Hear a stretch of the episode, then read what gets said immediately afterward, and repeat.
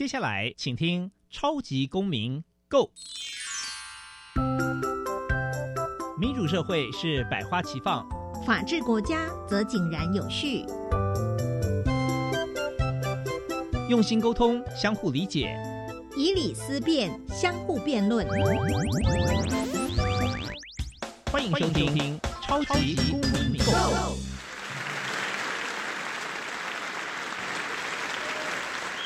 各位听众朋友大家好，欢迎再次收听超级公民购。超级公民购是由教育部所委托，由国立教育广播电台以及财团法人民间公民与法治教育基金会联合制播。我是节目的主持人苏格格苏明祥。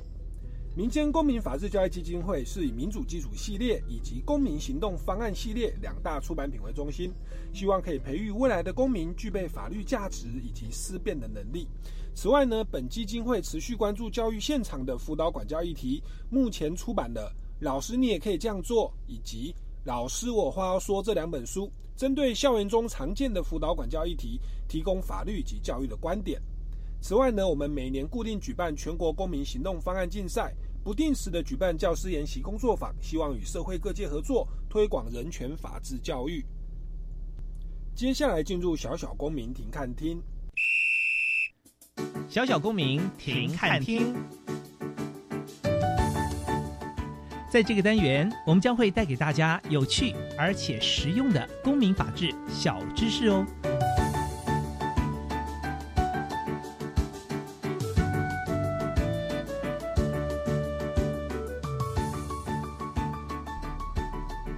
第十一届全国公民行动方案竞赛开始咯。自二零一二年开始，由民间公民与法治教育基金会主办，全国教师工会协办，福伦社三四八一、三四八二地区所赞助，一年一度的全国公民行动方案竞赛，至今已经迈向第十一届了。活动内容为报名并完成公民行动方案指定的四大步骤，并有机会获得最高奖金三万元。活动对象分为国小、国中、高中组。每组需有指导老师，初审后将进行最后决赛，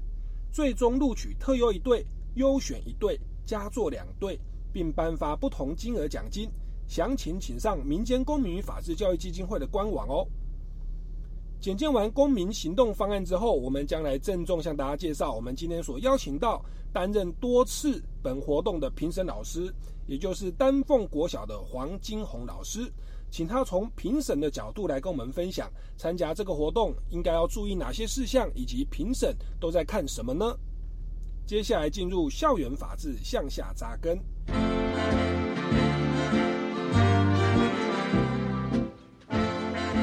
公民咖啡馆，倒杯咖啡，跟我们一起在公民咖啡馆分享近期最具代表性的公民时事。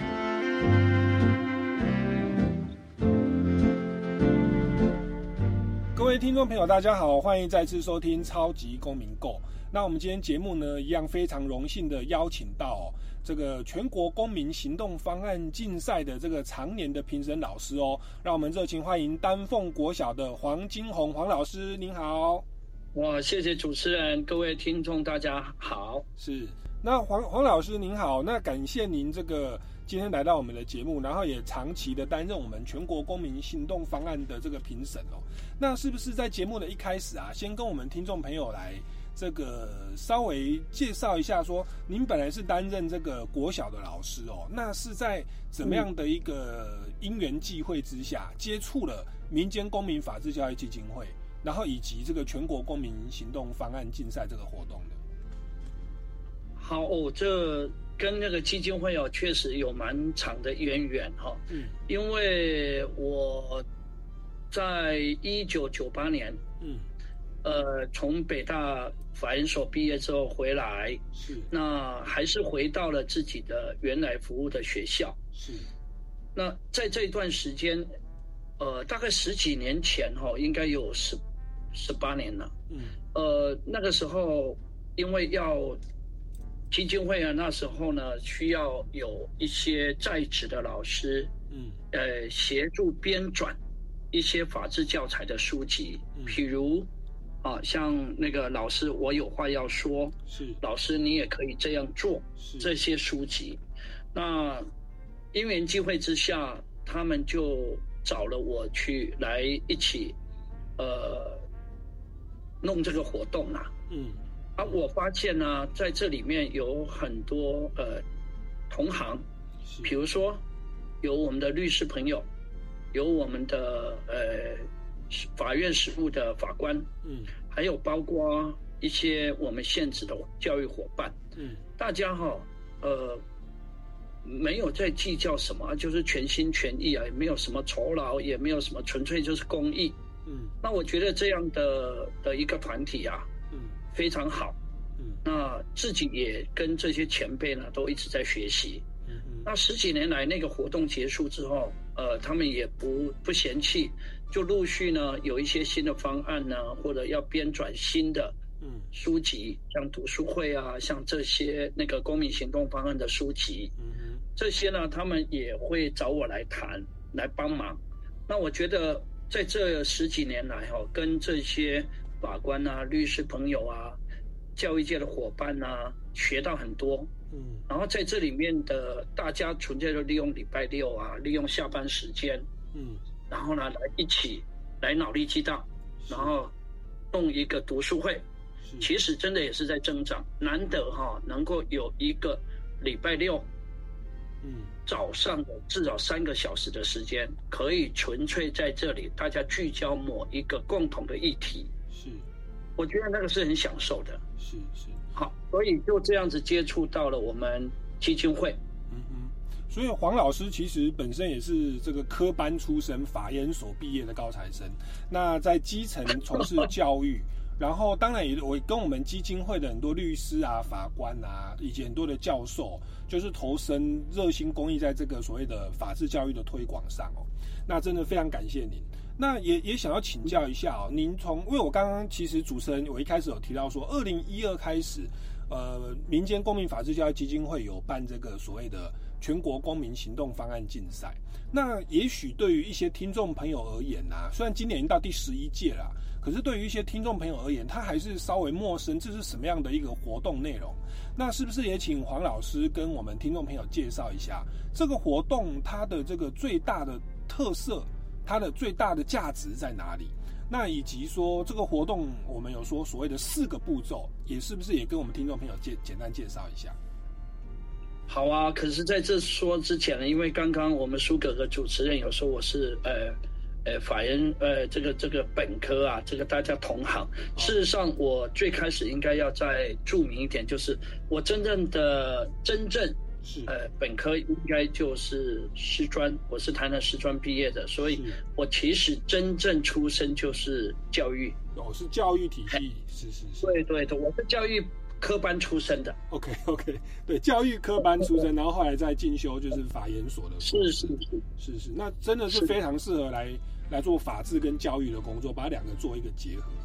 是，谢谢。是，好，那回到刚刚主持人特别提到的公民行动方案啊、哦嗯，其实我在教育界里面啊，长期接触，我们有所谓的自然科的叫做科长，这已经数十年来哈、啊，从我七十四年初任教、嗯，当时我们教育政策就期望能够呃鼓励孩子们，国小、国中、高中都能够呃去启发他们思考。嗯、然后呢，呃，我们有一个叫做科展，嗯，这是从县级到全国赛，啊，县市级到全国赛，嗯。那我在接触公民行动方案的时候，我跟我们的这些前辈律师朋友们，还有基金会里面的伙伴，发现这个公民行动方案啊，还蛮像科展的，嗯哼，那。后来他们就跟我提到说，其实我们公民行动方案还真的有点像社会科学的科展，嗯哼，所以呢是要我们呃提到了四大步骤，这四大步骤其实如果把它去也没有那么的难，是，没有那么难理解，是。那比如我们可能在周遭生活里面，我们第一个步骤啊，嗯，可能你会想，可能就是一群人。一群志同道合的人，然后呢，我发现我的日常生活周遭里面，可能有哪些问题出现了？嗯，这些可能是你在你的你的敏感度、你的察觉里面，你有发现，嗯，在这些问题是跟生活有关的，好像没有解决，嗯，那你可能有想到你的你的一个想法，那这样的想法能不能解决？啊，因为只有你一个人啊，所以我们可能要有一群人，可是每一群人他可能碰到的生活周遭的问题都有不同，嗯，于是我第一个步骤可能就是我把想要我周遭生活的问题提出来，嗯哼，那可能啊，比如呃学校里面的学校里面，比如说马桶不通，为什么常常呃不放这个这个卫生纸，到底要用卷的，还是要用自动投币的等等？那有的人可能认为学校里面可能树啊，嗯，还有残障坡道啊，无障碍空间啊，于是这一群人就会提出来了。嗯，那提出来之后群策群力，接下来我就是去分析，可能我提出了界定了一个问题之后，这些是跟我们周遭生活公共生活有关，叫做公共议题。嗯，那接着呢，这一群人呢，可能在老师的领导的的 的, 的指导之下，我们去分析这个问题、那个问题、第三个问题、第四个问题，我们慢慢就要去决定我们这一群人可能觉得哪一个问题才是我们当下我们想要去研究的，想要去能够帮助学校解决的，或者是说这个社区可以解决的。于是就进入到第二步骤，叫做分析可行的政策。是，那之后我已经提出了具体的一个方向之后，嗯，这你会发现这跟自然那个科长的道理也一样，我一开始有很多的问题，然后我要聚焦于一个问题，嗯，那接下来这个问题之后，我的步骤就要出来了啊，嗯，我要形成说，哎，这个问题呢，到底是哪一个呃单位、哪一个主管机关，它是可以有决定权的，嗯哼，那我的研究方向是什么？我可能必须要去访谈，嗯，我可能必须要做问卷。大多数人同学里面，比如说这个学校里面的同学们的想法是什么？然后接着我可能去找到了可以决定这个现行政策的人，这个可能是呃主任，有可能是校长，嗯，甚至于有的城市可能到了警察局，可能需要到里长，可能要到议员。来协助说这个问题，比如说我我我之前呢也有也也看到了一个很有意思的，比如他们都在塞公车，嗯，那有的人塞不进去，那于是就迟到，嗯，那这个问题谁能解决？是不是就是呃民间的公司这个公车？对，然后呢可能要到交通局，可能要到议员协助，像这些就是必须先了解到了学校里面。是不是一个共同的问题？那共同的问题，到谁可以来决现行的政策里面有哪些优点，有哪些缺点？嗯哼，那缺点能不能克服？嗯，那如果要克服，我要去找谁？嗯，这就进入了第四个具体行动计划，是，也就是最后的一个步骤了。是，是那提出来之后，你一定会碰到问题啊，这个时候才是真正有意思的。一段，你如何解决？你要找谁？嗯，这个就是要群策群力的。那在过程中，你可能要去修正，嗯，甚至有些那个参赛的同学们，他们都会经过激烈的讨论，嗯，我觉得这就是个人想出了一个方法，写出一个解决，这就是在脑力激荡，然后共同一个目标。嗯，这是整个公民行动方案从乱到具体，嗯。嗯好，到杂了，不能叫乱，叫从杂到具体，是，再提出办法，是，最后解决，是，其实就是这个很简单的四个步骤。是，所以我们公民行动方案四步骤，第一个就是提出问题啊，提出公共议题，然后接着就是去分析可行的政策，当然说包含您刚刚说的，要找到主管机关以及有权力决策的人哦。然后接着第三要来形成政策提案，我们可能要想出一个解决的方法，也要去讨论分析它的优点啊、缺点啊，要比目前的政策要更好的。然后第四个则是要来采取所谓的具体的行动跟计划。好，那这就是我们所谓的公民行动方案的这个四个步骤。那其实每一个步骤它其实都蛮有一些 mega 在里面，有一些技巧跟学问在里面的、哦。我这边想要请教一下黄老师哦，我们先从第一个步骤来开始谈哦。你你刚刚说过，这个第一个步骤它是关注我们生活周遭的议题，然后从很杂或者说很多的题目里面去挑选一个合适的议题哦。那其实我们今年的这个公民行动方案第十一届哦，也要进入这个这个报名的阶段哦。那我相信很多学校或团体可能是第一次来参与这个活动，那是不是可以跟这个我们听众朋友来来来介绍一下，就是我们在挑选题目的时候，有没有一些呃其他的一些具体的建议？除了我们关关注生活周遭的这个议题之外，呃，像您刚刚提到说是公车啦或马桶啊、厕所啊，有没有一些呃呃一些挑选题目的一些原则或技巧？例如说，我们我们要挑的是大题目呢，还是要挑小题目呢？或者说，在挑选题目，呃，要不要去考虑到什么的国际观啊，或者是其他其他的一些要要注意的事情，或者是精准度等等问题？好啊，谢谢主持人哦，这个问题真的很精准哈。事实上，这么多届以来哈，呃，参赛的我们分为现在，呃，前几年我们加入了大专哈。是，那之前是从高中、国中、国小开始，嗯，你会发现，因为不同的学程，他们选择的题目其实自然而然就会有不同哈。因为高中的毕竟它的值会比较好一点，嗯，可是呢，国中、国小呢，从小就可以让他们呢去接触到这样用群策群力，然后只去是按训练他们去，呃，发掘问题，然后呢，提出解决方法，嗯。然后呢，最后呢，具体执行诸如此类的，是有一个思维的步骤，我觉得这很好。那题目的部分呢、啊，可能有的人这几届以来，这么多届以来，确实有的题目非常的大，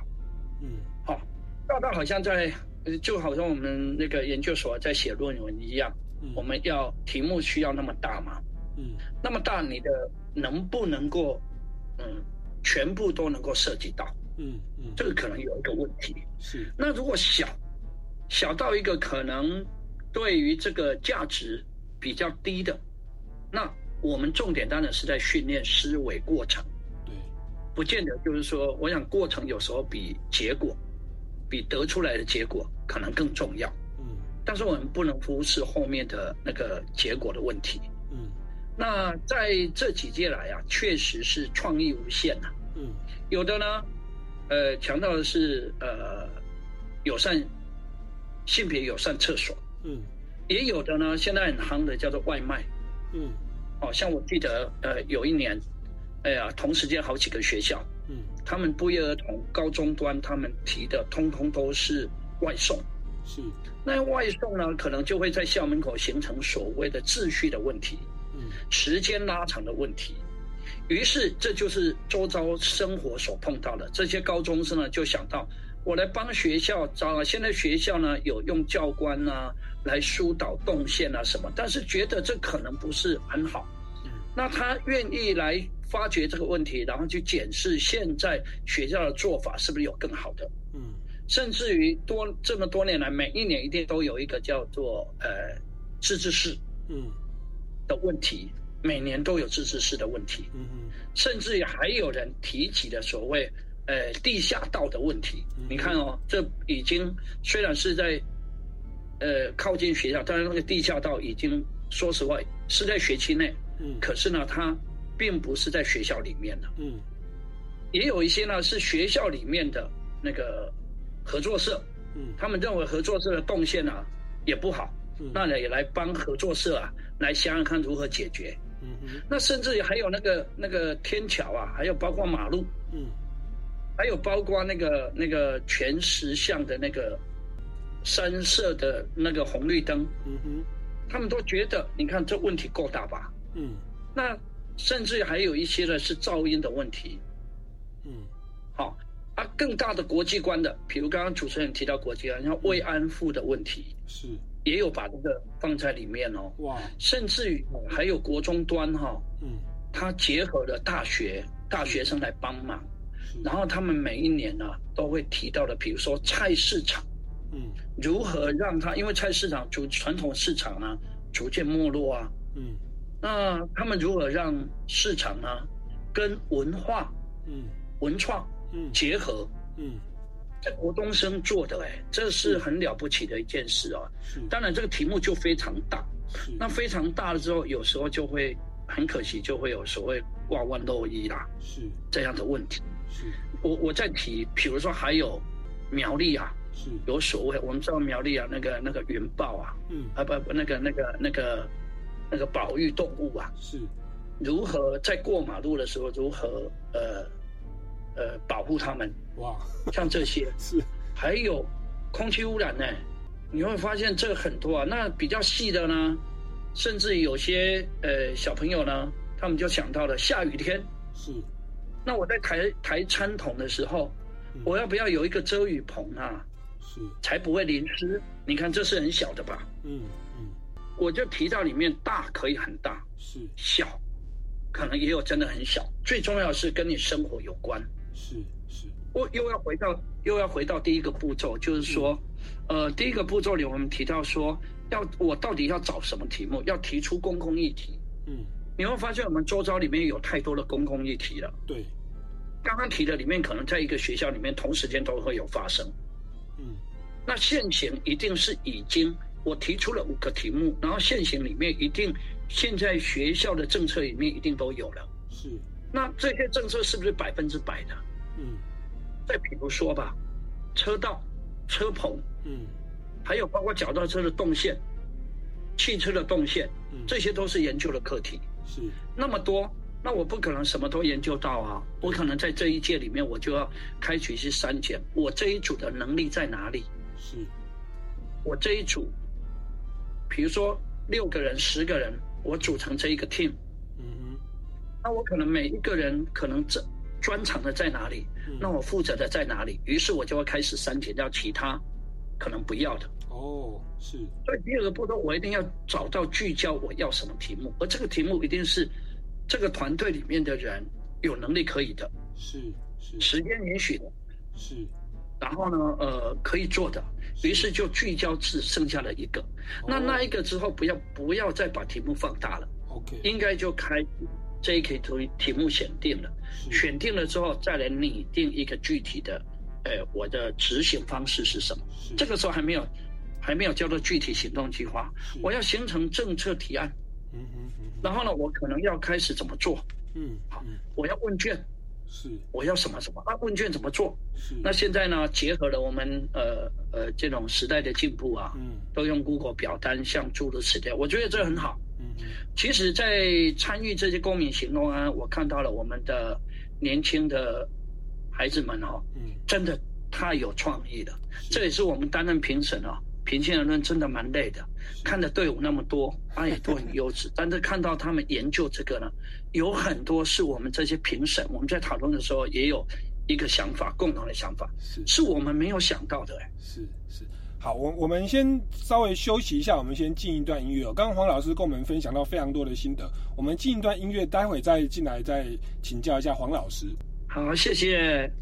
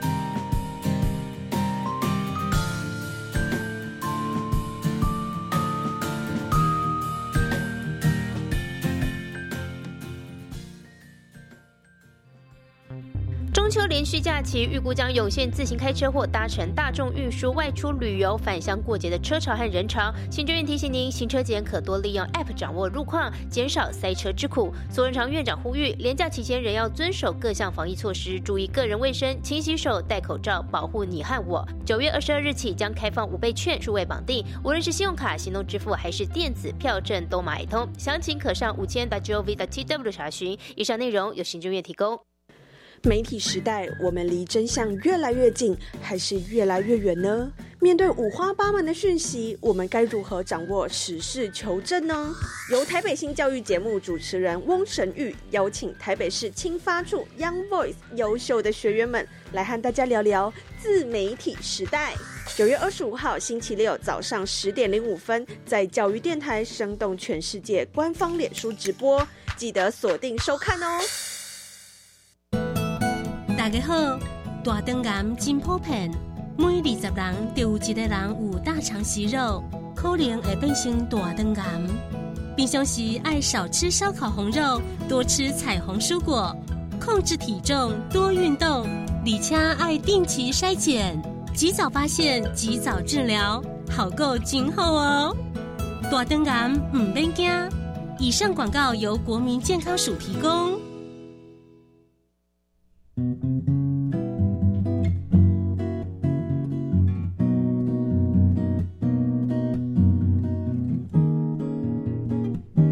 我是苏命苏米恩，你现在收听的是教育电台。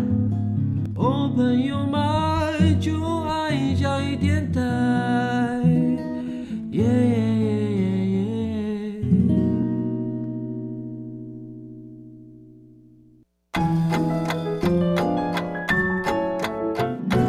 Open your mind， 就爱教育电台。各位听众朋友大家好，欢迎回来超级公民购。那我们今天的节目非常荣幸邀请到全国公民行动方案竞赛这个常年担任评审的黄金宏老师。那黄老师呢，他本身是这个师专毕业，是教育科班出身的，所以常年在丹凤国小担任老师哦。那后来又到北大进修法研所，所以他等于等于就是在这个法治哦、法律以及教育的部分都非常这个学有专精。那也就常年的来担任我们民间公民法治教育基金会，从一开始是担任编纂这个教材哦，这个课本哦、书本哦，那一直到后来来参与这个全国公民行动方案竞赛。那他刚刚这个跟我们很多听众朋友来分享，全国公民行动方案竞赛分成四个步骤。那第一个步骤就是挑选公共议题。那黄老师他有提到说，其实就是从我们生活当中，它可以是琳琅满目哦，食衣住行哦、娱乐，然后交通、环保、污染都可以哦。那甚至到现在一些题目已经开始到国际的一些关怀哦，或者是所谓的环境权的一些的的一些关怀哦，国际的外劳的权益啦，国际的新闻的这个能力的提升啊，甚至慰安妇等等哦。所以这个是从公共哦以及生活的部分去挑选议题。那不过黄老师刚好特别提到说，其实我们在筛选议题的时候，题目不要太大。那我们如何聚焦议题呢？就是要考虑到我们学生的人数以及大家的这个能力以及时间啦、啊，不要去设定一个题目是我们没有办法去 cover， 没有办法去完成的哦。那这样的话就非常的可惜哦。好，那那其实这个我们现在今年的这个活动也在报名的阶段哦。那其实我们这个活动就是报名阶段，就是要先提出这个书面的这个资料，我们是书面审核通过之后才会进入这个决赛，决赛则是要进行口头报告。那我们刚刚就提到说，这个是四个步骤的第一个步骤，黄老师跟我们建议哦，要从能力跟时间来做一下题目的筛选。好，那也接下来要再继续请教一下黄老师，就是像在这个第二步骤啦、第三步骤啊、第四步骤啊，包含说这个我们去研究目前的政策、目前的主管机关，然后我们提出政策、检视政策，乃至最后采取具体的行动。在这个二三四阶段里面哦，以您的这个评审老师的经验，您觉得呃一般的学生哦，或者说在书面审查的时候，你觉得他们好像很多人容易犯的错误主要会是在哪里哦？包含说二三四步骤您看到的一些经验，是不是也跟大家跟我们听众朋友来分享一下？好，谢谢苏格主持人哈。其实在我呃很幸运担任评审的过程里面，我们在无论是初审啊，或者在口试决赛的时候，呃，我先讲书面审的部分啊。有时候我们会发现哈、啊，呃，大家这个步骤大致上都是都没有大的问题，因为毕竟是有专业的导师的老师啊，公民老师之类的，呃，在带着，所以大致上这四个步骤呢，大致上不会有太大的差异。但是我发现有时候我们在过程中，比如说。我发出了一些问卷的效度跟信度的问题。嗯，我刚刚不经意大概有两个地方都有提到说，我在过程里面这个问题是不是影响大家很大？嗯，那我是不是要问一下我全校的同学，可能对这个问题的呃重要性，他们重不重要，也是我研究的一个一个启动的一个因素嘛。如果我研究这个议题，结果同学们都不感兴趣，那我想研究这个。议题的重要性可能就不是那么大。嗯哼，那这里面常常我又发现，就是比如有些学校哈，他发出了一千两百份的问卷，嗯，但是只回收了可能只有一百一两百份，嗯，那你会发现这个这个效度的这个信度的问题啊，可能就有问题了。是，好，所以我就觉得回收为什么那么不积极？嗯，那我们研究者当然就要想办法去回收率要高嘛，嗯，要不然这个这个重要性就不好。这是我想，这是一开始的时候了，嗯。另外还有一种就是说，我虽然我的格局不大，嗯，好，我刚刚说了，有的格局太大，有的格局呢可能过小，嗯，但是议题一定要聚焦，嗯，一定要聚焦。比如说我刚刚提的说，为什么我三个议题我选。只选第三个，第一个、第二个把它拿掉。嗯，好，不是意气用事啊。好，那因为还有一个呢，在我们审核书面资料的时候，重要性其实我们也会去考量的。是，那这种重要性就是作品的重要性，其实就是界定问题的说明啊。是，哦，这个我们也会去看重要性。是，好，那其次呢，就是。如果你的步骤是非常频繁的，嗯，然后呢，呃，你的整个的过程里面不太落实，比如说太过于抽象的用法，是没有实证的精神，是。比如，你有去访谈的决策者吗？Uh-huh. 还是你只是在纸上作业？是。Okay.有些呢，我们会发到有一些组别啊，还真的就是拜访了那个里长，哦、uh-huh. 拜访了那个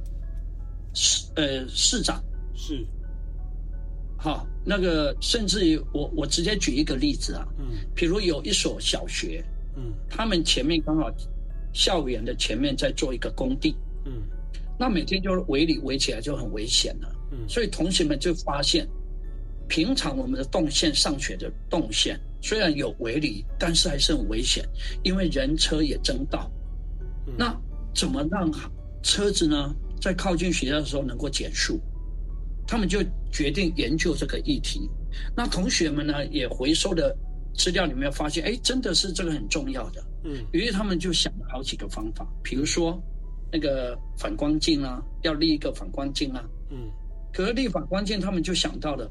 那个校门口旁边呢，就有一个开杂货店的那个阿嬷一定不愿意啊，因为你跟他立一个反光镜，不是无论是从风水啊、风水还是什么景观来讲都不好啊。是，是那是不是增设波浪板？那波浪板是不是要跟交通单位、要跟市公所、嗯、区公所，这都要去谈啊。是，于是他们真的就有老师带队，然后呢，呃，我们的。我们的那个公务员啊，科长啊，甚至于是议员啊，也真的就是接待，然后呢，听他们的诉求，像这个叫做具体，是，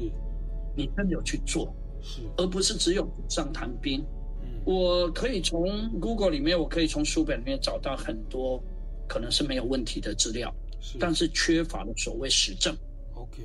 那这个就是有一些很可惜的缺点。所以黄老师就跟我们说，这个题目要聚焦，然后要有重要性之外，那其实我们叫做公民行动方案竞赛，这个行动力很重要哦。你的执行，你到底有没有很具体到第一线，继续去采行一些解决方案的一些具体做法，而且是可以实现的，其实是我们的一大重点哦。那其实也是我们很多的同学可能在报名我们这个活动做书面审查的时候，我们的重点其实是行动。哦，那也包含说我们在做问卷的时候，这个回收率，这个有时候说低到只有一成哦，哎，这个可能也代表它这个主题可能跟一般民众比较没有共鸣了，因为我们这个活动啊，它从决定议题哦，然后到我们要研究这么多资料，再加以落实，甚至提出这个书面的报告到决赛，它其实要长达好几个月甚至半年哦左右的时间哦。那在过去。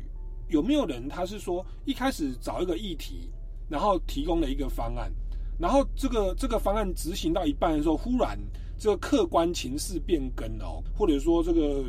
当初讨论的议题现在忽然不存在了，现在可能忽然变成这个疫情，然后变成大家都都生活形态改变，然后这个问题就不存在了。如果遇到这样子一个类似的情况的话，该该怎么样去解决，或者有没有有没有类似过这样的经验呢？我相信一定会有，嗯，好，但是因为送到呃我们基金会来要做评审的时候，大概这个情况就几乎没有了，因为送出来的时候啊，呃，他们可能已经排除掉了。不过我相信一定有。是，那过程里面他们能不能改变呢？当然，我相信可以改变的，可以改变的，好，这绝对没有问题。那我必须再说一遍，就是说，呃，这些参赛者真的都很有心，而且。呃，那种群策群力在过程里面的学习，是过程还是这些团队是真正最后每一次我们来决赛的时候，他们的感谢，嗯，都充满了那种感恩啊。过程里面会有很多的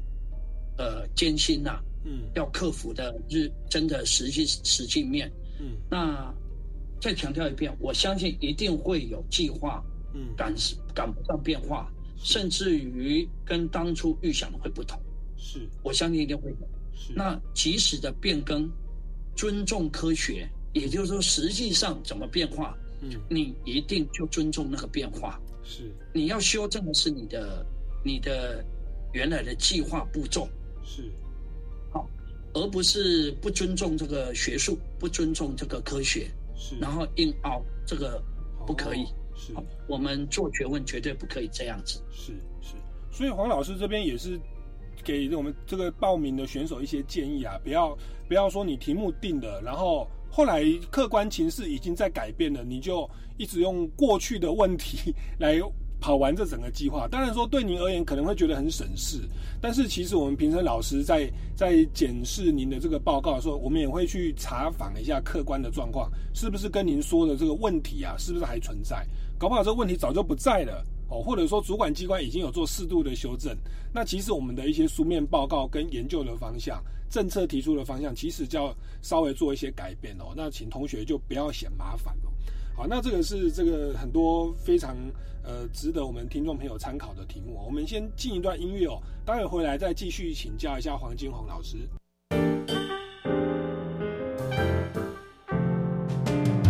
Open your mind， 就爱教育电台。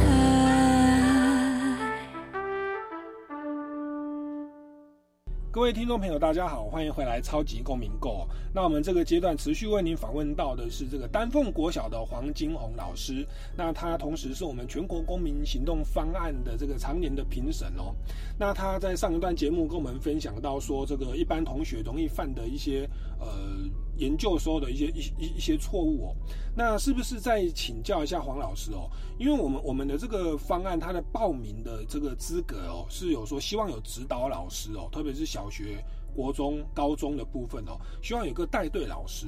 那我觉得在带队老师，您本身也是这个国小的老师哦，您是不是可以给带队老师一些建议？因为有的时候，呃，我们在决定议题或在讨论的时候，有的时候这个带队老师他的身份有点不好拿捏，他有时候会不会太主导了？哦，或者是呃，在整个整个过程当中，可能没有发挥到协助的角色。关于这个部分，是不是也可以跟我们这个听众朋友，或者是即将要来带队的老师，有一些具体的建议呢？好，谢谢主持人哈，真的提您的问题提出来，真的是一针见血。哦、其实带队老师，嗯，我们应该说就是指导老师啦。是，好，呃，我先来从后面来。提起哈，每一回我们在决赛的过程里面，嗯、那些呃得奖的、嗯感言的、呃获奖的学生上来的，几乎都不用去特别讲，呃孩子们就会感谢老师。嗯哼，这一段时间老师的辛苦，我觉得这就是一个教育啦哈，懂得感恩、知恩、惜恩、感恩，我觉得这是一个很美的一个画面。那指导老师呢？如何说？呃，是不是太过于强势，把变成了指导老师的一个研究论文的方式？哈、嗯，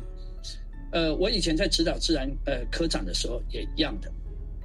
我为什么佩服主持人您哈？因为你刚刚提到了国小、国中、是高中，是哈，真的，如果是在国小阶段，嗯嗯，孩子的那个能力啊。能量可能没有像高中生那么的强，是。那指导老师可能就要更花心思去去指导，嗯，甚至于协助他们规划，比较像在后面的一个参谋，哦、因为带队老师几乎都是公民老师啦，对，啊、哦，都是公民老师。那在国中、国小就呃，尤其在国小阶段可能就没有。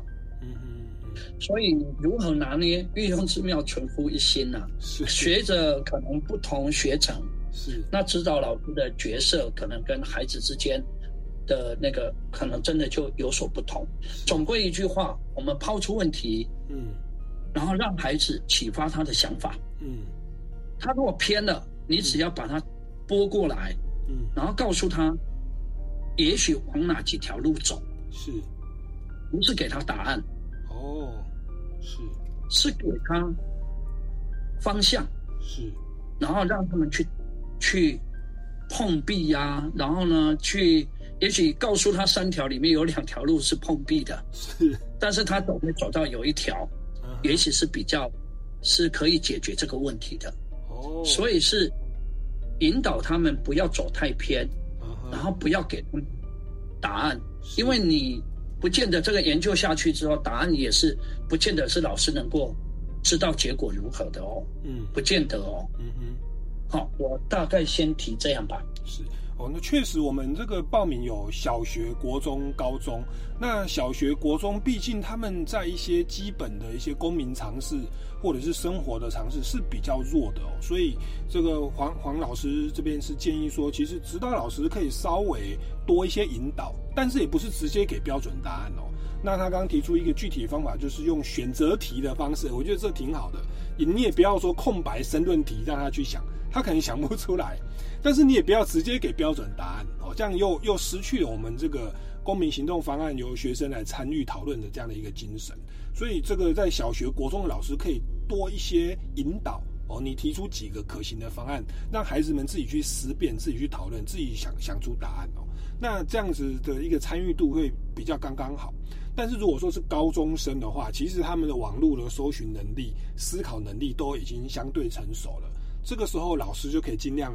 属于一个呃幕后的一个协调的角色哦，除非是出了什么太大的状况，哎，再表示一些意见哦。哦，那真的，这个这个真的是因材施教，哎，这个值得给我们的未来要带队老师哦一个非常好的好的一个一个提示哦。好，那接着想要再请教一下黄老师哦，您担任评审这么多年哦，那刚刚跟我们介绍了很多说，哎，一般这个报名的学生他们可能会犯的错误哦，那那是不是也跟我们稍微来讲一下？因为我们书面的资料通过，刚刚讲的比较多是四个步骤的部分，他们可能会犯的失误哦。那如果说今天是书面资料这四个步骤我们审核通过了，那我们会进入决赛嘛？那决赛的时候有所谓的口头报告。那在关于口头报告啊，这个评审提问跟跟这个学生备询哦回答的这个过程当中，不知道黄老师你有没有什么样一些建议，或者是您看到有哪些现象是应该要避免的呢？好，谢谢主持人。我觉得，呃书面审核哈、哦，嗯，是一件事，那现场的提问才是真的是最有趣的，我个人是觉得啦，因为这些孩子们充满了创意，有时候呢，他们的答案呢、啊、也是在我们出乎资料、出乎意料之外的。呃，我必须再重申一遍啊，大概我们给的评分标准啊，大概就是从作品的重要性，是，还有它的论证性，是，跟这个作品的可行性，跟它的影响性，是。啊，我们大概会从重要性、论证呢、可行呢、影响去做一个评断。那在现场的时候呢，我觉得孩子们最重要的一定要熟熟练。我想这个大概熟没有问题，因为这些都是孩子们亲自参与的。嗯，所以他们可以很清楚的、很生动的去把他们这个过程里面啊，嗯，完全就能够说出来，不会造假。所以我要讲的，我也担任过教师评审啊，这么很有有一段时间哈、啊，嗯，这些来应聘的人，我们第一个感觉，这个人除了他的能力以外，嗯，他的专业以外，嗯，我们还看需要看到这个应聘者的所谓的真诚。哦吼，我记得我有一年，我我这个插个话题，我记得有一年我曾经，呃，应聘了一位老师，是，那我们曾经问他说，呃，老师，如果今天我们，呃，个案没办法录取你的话，你会怎么样？嗯、这是忽然间我们冒出来的我最后的一个问题。是，他不假思索，嗯、在一秒钟内马上回答：嗯、是，我会哭。嗯哼，这个女老师讲我会哭，我那时候他这个答案让我，因为评审本来就是评鉴论，就是蛮富高度属人性的哈、哦。是，那我觉得这就是真诚。是一样的，我们在提问问题的时候，你会发现，呃，哥哥苏哥哥，如果你有机会参与我们的评审，你会发现我们的评审呢，大家都抢着要问问题，哈、哦，所以我们都得都得安排一下，哈、哦，因为时间有限，嗯，那我们会问的问题呢，就第一个要看你有没有能力，大概都不太有问题啦，对，真不真诚，嗯，我们我这边必须要提。一个学校哈，是，它是常年哈，我们那个常常得奖的叫中埔国小哈、嗯，是，那几乎每年都来参与，他们是全校啊，几乎都参与了这个活动，每年都是校长带队，嗯，那我们后来又增设了一个叫做最佳人员奖，是，几乎最佳人员奖都是被这个小学小朋友啊拿走、嗯，原因是什么？因为他回答的就是真诚哦。哎，那我们提问问题呢？除了真诚以外，再来我们提的一定是涉及到这个作品，啊，它的真正的有没有聚焦专业？那我另外还有一个印象比较深刻的，我记得我我就不提是哪一所学校了，是，是它叫做冰水啊，因为夏天到了，啊，他们觉得学校的饮水机啊，那个冰水的速度不够，是。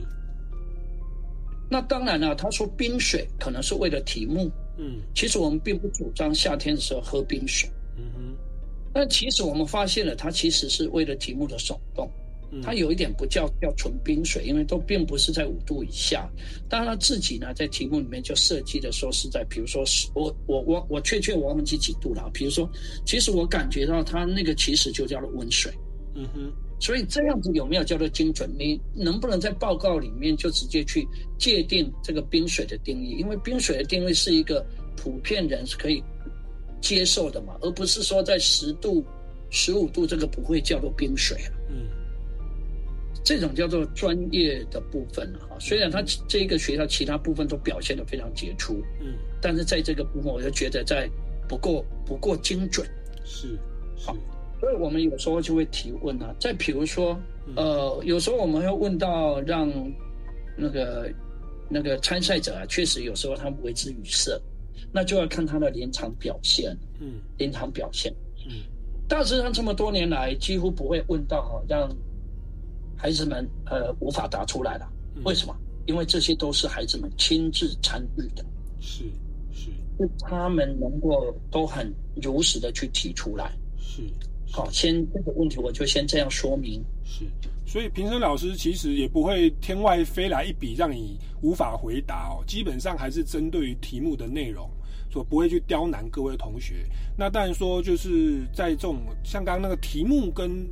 那个内容，一文题要相符啊。你那个冰水跟热水那个还是要精准一点哦。那我想这个清晰度是是必须的哦。那当然更重要的就是所谓的真诚的态度哦。然后不管是就就就是在回回答以及在做研究的过程，其实都应该要真诚哦。那特别是小学生，他们是最最可爱的哦，最最最直接的。那所以也屡屡得到最佳人员奖哦。那这都是我们在面对这个口头口头报告或口试的这个决选阶段的时候，这个黄黄老师给大家的一些建议哦。那今天这个因为时间的关系哦，所以我们节目慢慢到了尾声。那是不是再请这个黄金宏老师为我们今天的整个内容来做一些补充，或者做一些总结，或者说要给我们今年要来报名的参赛选手有没有什么样的一个具体的建议？好，谢谢主持人。那个这个活动呢，我参与的很享，我只能说我叫做很享受。嗯，好，呃，也期望我们听众朋友们有听到的，我们学校单位啊，嗯、无论是呃国小、国中、高中，甚至于大学，嗯，好，都能够踊跃来参加。是。那在国中、高中端呢、啊，因为有公民老师，那我们现在扎根，我觉得已经慢慢看到有结果的情况。是。那在国中、国小的部分呢，我们也更期望有更多的队伍可以参与。每一年呢、啊，我们参与的那个国中的部、高中的部分啊，几乎都是将近三十队、二十队、三十队以上。但是国中、国小呢，我们还要更多的伙伴们来参加。其实这并不难，你会发现参加了一次之后，有时候你会迷上的。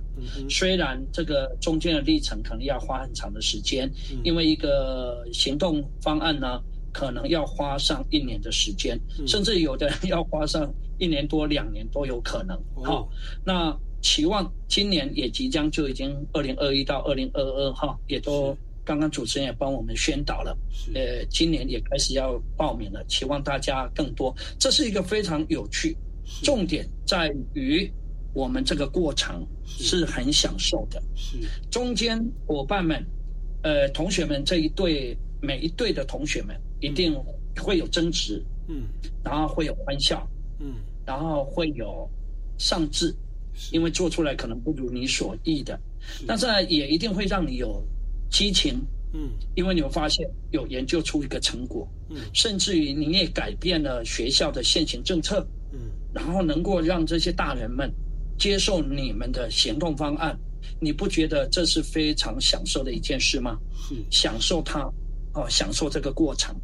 享受这个结果，享受你跟你的伙伴们一起完成一件事情。是是，好，在过去我们的节目上，其实有邀请到一些得奖的队伍来的同学哦，来节目上跟我们分享。那那群同学，我觉得他们有时候回答蛮幽默。他说一开始是为了奖金啊，呵呵，但是当他实际参与的过程以后，他发现他的收获远远大于这些奖金。我觉得就是黄老师你刚刚说的那个享受这个过程，因为你在这当中获得太多了，包含这个沟通，然后包含协调，包含到第一线，包含研究问题的方法，包含口头报告的准备哦，那还有这个不同领域的多元的角度去切入，那个收获就是非常呃超乎您想象的哦。那特别是我们这个活动，其实我们也是希望法治教育的观念可以向下扎根。